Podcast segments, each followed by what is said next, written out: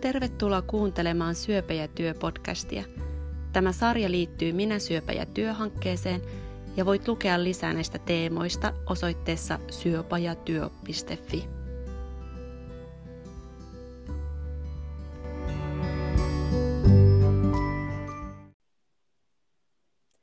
Hei vaan ja tervetuloa kuulolle.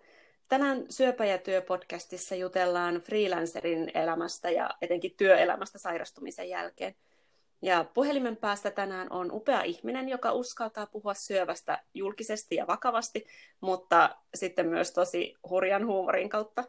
Ja työnsä puolesta tämä meidän vieras tai mun juttukaverini tunnetaan Suomen räävittömimpänä stand-up-koomikko Iso Aana. Kiitos kun tulit juttu sille, Anitta Ahonen. No huomenta vaan ja kiitos kun kutsuit. Tosi mukava kun tulit.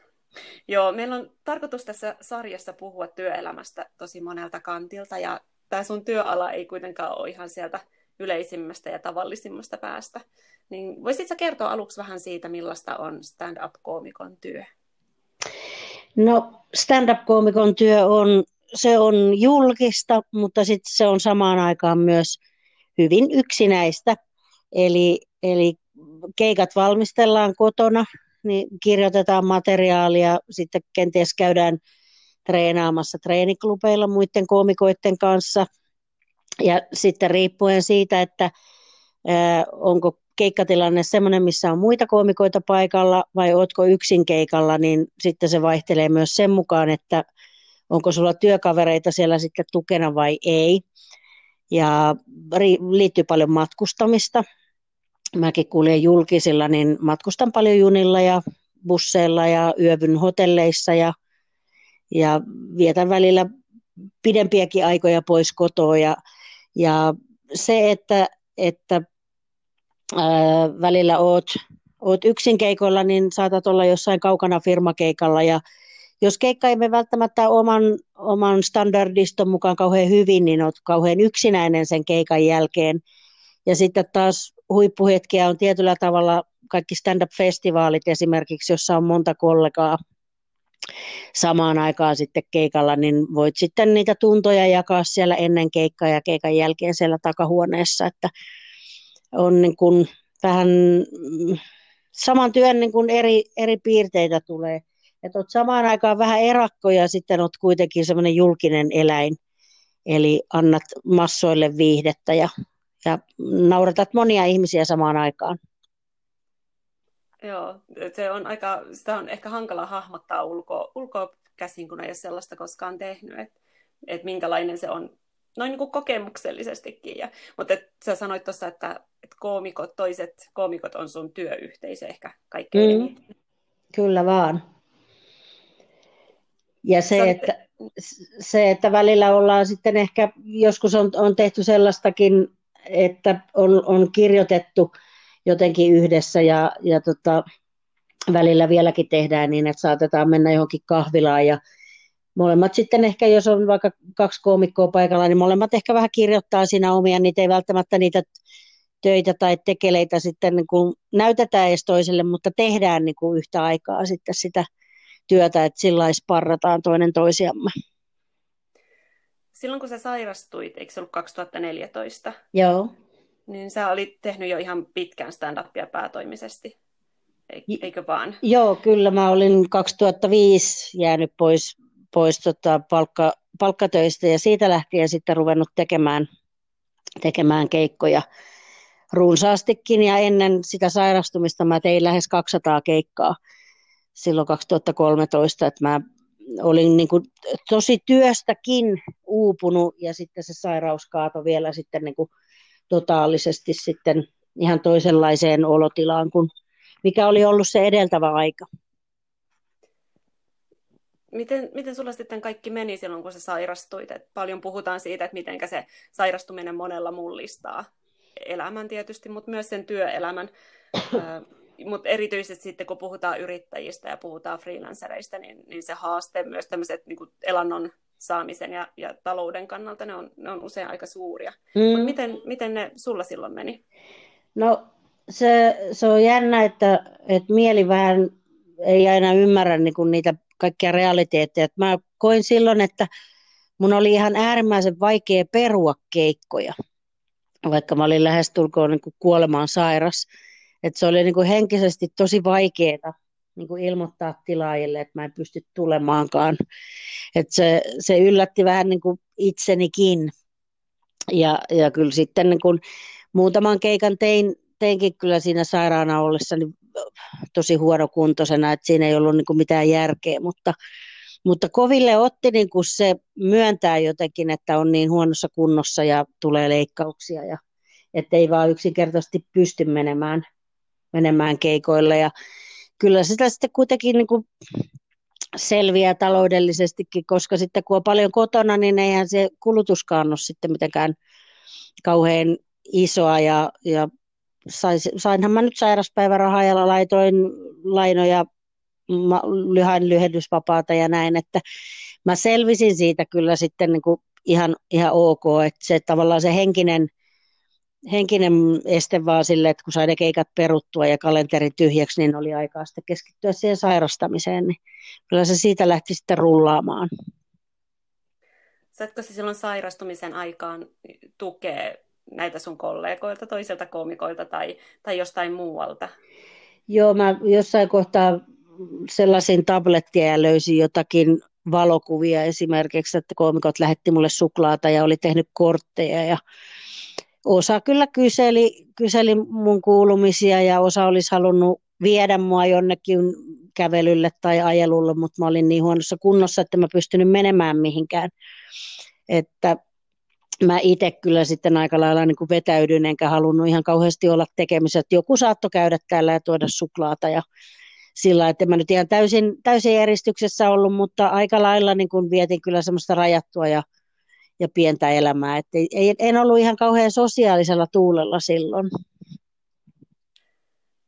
No se, sen varmaan se on aika helppo ymmärtää. Ja, ja tuossa on tavallaan se on jännä tässä hankkeessakin, me paljon mietitään sitä, että ja puhutaan myös siitä, että miten tärkeää se on silloin, kun ihminen on, on sairauden takia poissa sieltä työelämästä, että jonkinlainen yhteys pysyy siihen työporukkaan ja ehkä, että esihenkilö ottaisi yhteyttä, esimies soittaisi tai vinkkasisi vähän, että täällä ollaan ja, ja sairasta rauhassa, mutta sitten kun on sulle ajankohtaista, niin jutellaan siitä sun paluusta. Aivan. Mut, mutta tota, ehkä se ei sun työssä ja sun työtilanteessa se ei tavallaan tule niinku niistä että ei ole tavallaan semmoisia rakenteita, vaan että se on ehkä enempi sit, kuulostaa siltä, että se on niinku kollegoiden välistä tällaista mm. välittämistä ja yhteydenpitoa sitten enemmän. Ja tottahan toki, kun meitäkin on niinku iso porukka, niin toiset on enemmän ystäviä ja kavereita keskenään kuin toiset, että lähimmät kyllä sitten yksikin koomikkokollegani kuto mulle semmoisen ihanan peiton, ja on tuonut villasukkia, että on, ollut, on voinut sairastaa kotona hänen tekemänsä peiton alla ja kaikki, että kyllähän siinä niin kuin kaikenlaista tukemista oli, oli niin kuin äärestä laitaan, että ei sen tarvi olla välttämättä niin kuin fyysistä tapaamista, että se voi olla ihan vain joku tsemppiviesti tai joku kirje, jossa on muistikirja tai joku ihan, ihan mikä tahansa semmoinen muistamisen muoto, mikä tuntuu kuitenkin sairastavalle kivalta, kun päivät on pitkiä ja oot, oot nyhjätät neljän seinän sisällä. Kuinka pitkä sitten loppuviimein olit ihan kokonaan pois? Sanoit tuossa, että muutaman keikan teit aika tavalla puolikuntoisena tai, mm. tai heikossa hapessa.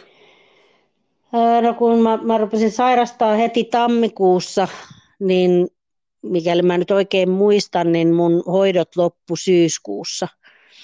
Että joskus lokakuussa mä sitten kai niin kun jotakuinkin palasin ihan muutaman keikan tekemään ja, ja marraskuussa sitten menin tekemään sooloesitystä Poriin rakastajateatterille ja mua, mä olin huonossa kunnossa niiden hoitojen jälkeenkin ja mua, mua pelotti jotenkin, mä en oikein uskaltanut edes soittaa, että mä en tiedä pystynkö mä tulee tekemään sitä sooloesitystä.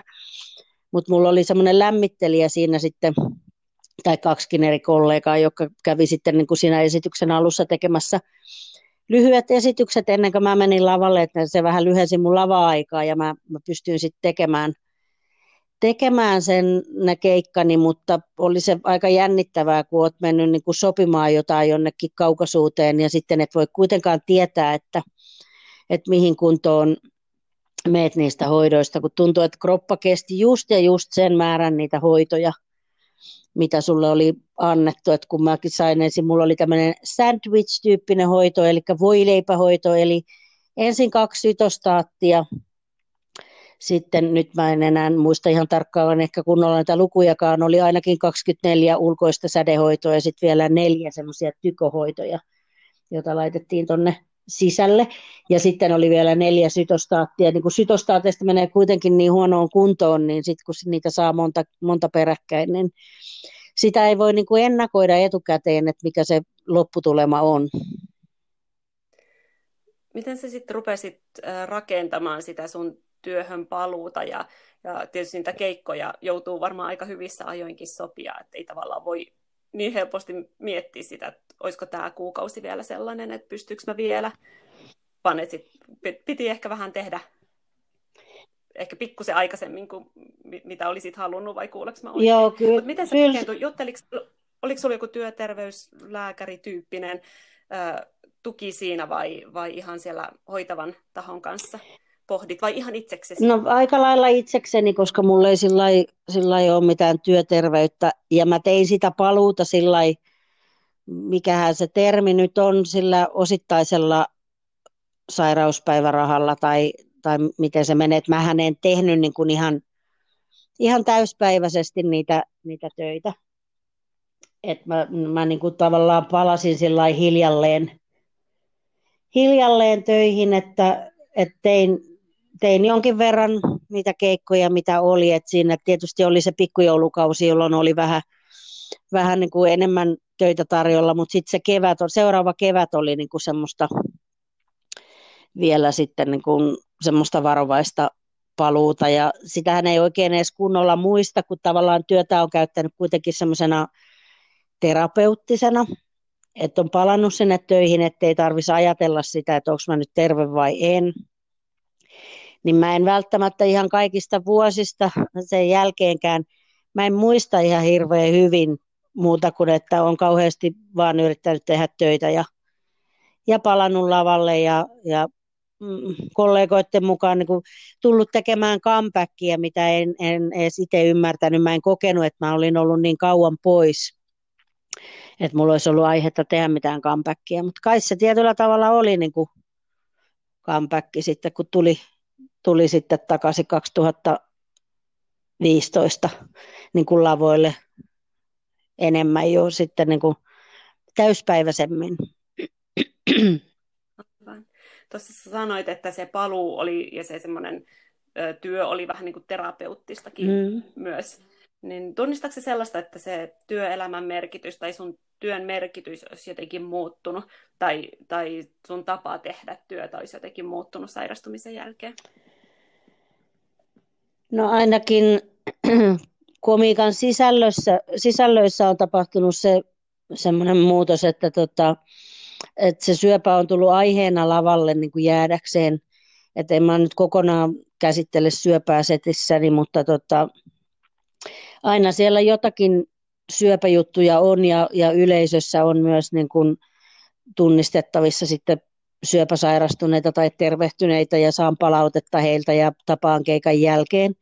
Tai jotakin muita ihmisiä, jotka on jossakin haastavassa elämäntilanteessa, kun olen puhunut myös, tai puhuin paljon vanhasta äidistäni ja, ja tota, kehariveljestäni, niin on tavannut omaishoitajia. Et sitten kun ne aiheet on niin kuin henkilökohtaisia, niin niillä on sitten jotenkin ollut tarttumapintaa myös ihmisten omiin omiin asioihin ja ongelmiin. Et ainakin sellainen, sellaisen muutoksen mä oon niin kokenut, että muuten, muuten sitten taas ehkä syövän jälkeen tullut kaikkia fyysisiä rajoituksia, jotka sitten säätelee vähän sitä keikan tekoa ja tuo haastetta vähän elämään sitten muutenkin, että en koe olevani niin hyvässä fyysisessä kunnossa, kun en mä tiedä, olinko mä sitä ennen, ennen syöpääkään, mutta se, että koko ajan joutuu vähän niin kuin miettimään sitä, että miten paljon niitä töitä jaksaa tehdä ja, ja miten sovitat liikunnan ja ruokailun ja levon ja tällaiset asiat tulee ainakin kovasti sitten niin kuin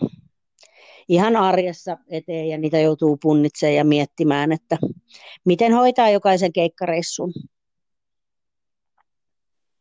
Mitä kaikkea siihen sit on tullut lisää eli onko sulla jotenkin, vaikuttaako se johonkin sun, mihin se majoitut tai, tai jotenkin tämmöisiin hyvin käytännöllisiin asioihin tai sun keikka tahtiin tai no joo, miten se Kyllä se nyt sillä lailla, että esimerkiksi mä en mielelläni matkusta yksityisautoilla välttämättä, siis ainakaan missään isossa koomikkoporukossa, koska mulla on vähän oma rytmi käydä vessassa.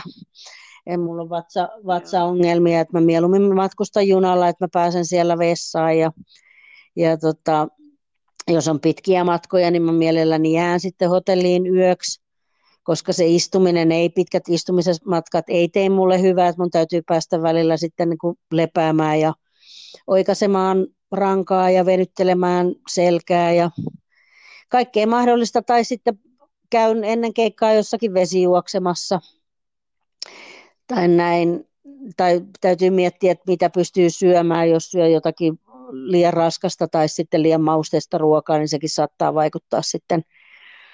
Sitten tai hotellihuoneessa nukun mieluummin yksin, koska mulla on sitten tullut vielä uniapnea tässä jossain vaiheessa, niin sitten jotenkin häpes vähän sitä laitettakin, jonka kanssa tosin nyt alkaa olla niin sinut, että eipä, ainakaan mä en kuorsaa tällä hetkellä, kun mä käytän sitä laitetta, niin mä en häiritse muita, muita huoneessa olijoita, että enemmän ne häiritsee, jotka on mun kanssa samassa huoneessa ja kuorsaa, niin kaikkia tämmöisiä, mutta tietysti ikä tuo myös sitä, että sitten ehkä väljemmin niistä sitten niin kuin niistä omista pikkuongelmistaan ja näistä tukilaitteista voi sanoakin vaan ääneen, eikä sitten niin kuin olla niin kauhean, kauhean arka niiden kanssa, mutta onhan ne semmoisia henkilökohtaisia intiimejä asioita, joita ei välttämättä aina haluaisi sitten ehkä jakaa. jakaa. Et mulla on tämmöiset lymfasukat ja mulla on tämmöisiä tukituotteita ja mulla on tämmöiset hammaskiskot ja kaikkea tämmöistä mahdollista. Sä oot kyllä ihan että henkilökohtaisia asioita, mitä ei ehkä niin haluaisi jakaa, mutta nytkin sä tässä jaoit. Mutta se on musta tosi tärkeää, kun jotenkin musta tuntuu, että noissa hankkeen erilaisissa vertaistukitilaisuuksissa ja sellaisissa, niin nämä tämmöiset hoitojen jälkivaikutukset, tai, tai että jos vaikka kuntoutuisikin, niin mitä, minkälaisia erilaisia vaivoja, haittoja siitä voi ihmiselle jäädä, niin ne on yllättävän semmoisia isoja asioita, tai ei yllättäviä sillä tavalla, että niin vaikuttaa tosi paljon, mutta semmoisia, mistä on niin kuin hankala puhua. Siinä mielessä isoja mä tarkoitan, että, että musta on hyvä ja tärkeää, että niistä puhutaan. Totta, ja kaikilla on enemmän tai vähemmän, vähemmän niitä kuitenkin tullut, tullut jäädäkseen. Ja sitten tietysti kun, jos on muitakin sairauksia, ollut ennen syöpää ja sitten sen jälkeen voi tulla kaikkea, niin sitten se on kyllä aika luonnollinen osa, että voidaan vertailla suurin piirtein tukituotteita tai mitä tahansa asioita onkaan. Et mullahan on semmoinen vitsikin niin kuin siitä, että millainen yöpöytä oli silloin, kun mä olin nuori ja miltä se näyttää nykyään, että kun siihen on laitettu kaikki ne tukituotteet, mitä sulla ikinä niin kuin mahdollisesti onkaan, että se pöydän koko kasvaa koko ajan, kun siinä alkaa olla niin paljon sitä tavaraa, että se on niin kuin sairaalasängyn. Sänky on melkein kuin sairaalasänky ja sitten se yöpöytä kasvaa siinä sivussa myös. Siihen on ladattu koko arsenaali, mitä pitää olla. Aivan, se on varmaan myös aika hyvä pakkaaja, jos niitä pitää kuljettaa ympäri. Joo, olen hankkinut uniapnea laitteenkin sellaisen matkaversion kalliin, että se mahtuu ylipäätään reppuun, että kun yritän niin kulkea sellaisen semmoisen repun kanssa, että kaikki olisi kompaktisti pakattu, ettei tarvitse roudata ihan hirveitä määriä tavaroita. Et joskus haaveili jopa semmoista koottavasta pyörästä, koska mä kuulin, että Kaija Kooki kulki keikalla semmoisen pyörän kanssa, kun hänellä oli jalkaongelmia, ja sillä hän oli tämmöisiä designattuja keppejä jossain kohtaa, kun se jalka oli huonossa kunnossa.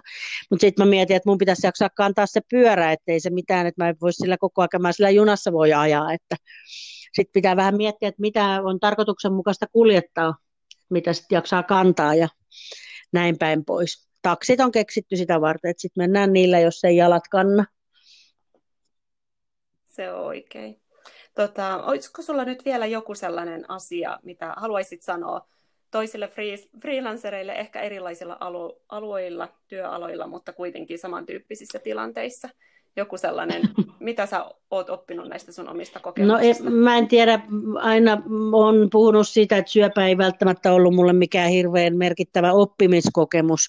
Et toki haluan kaikkia ihmisiä kannustaa siihen, että, että vaikka on näitä haasteita, joita kyllä kutsun mieluummin ongelmiksi, niin siitä huolimatta yrittää niin kuin tehdä siitä arjesta mahdollisimman hyvää ja yrittää käydä siellä töissä, jos niitä töitä suinkin on, tai sitten kehittää jotakin uutta merkityksellistä tekemistä siihen arkeen, että, että elämä oli mulla ennen syöpää ja sitten se on syövän jälkeen ollut toisenlaista, mutta se on siltikin hyvää elämää, vaikka, vaikka on kaikkia esteitä, niin niitä esteitä täytyy vaan raivata ja täytyy jotenkin jaksaa tsempata itteensä ja hakea vertaistukea tai sitten saada läheisiltä tukea siihen, että jaksaa sitä arkea, että kaikkea, mikä suinkin on niin kuin mahdollista tehdä, niin sitä kannattaa yrittää tehdä, vaikka se ei aina menisi ihan helpomman kautta. Vaikeuksien kautta voittoon. Mä luulen, että tämä on aika semmoinen hyvä kohta lopettaa tämä meidän jutustelu, jutustelu tältä erältä. Tosi paljon kiitoksia Anitta sulle ja, ja kaikille kuulijoille. Kiitos myös. Sitä vertaistukea voi hakea esimerkiksi Anittan keikoilta. Ja lisää näistä teemoista, syöpä- ja työteemoista voi lukea tutusti sieltä osoitteesta syöpäjätyö.fi. Kiitos ja kuullaan seuraavalla kerralla.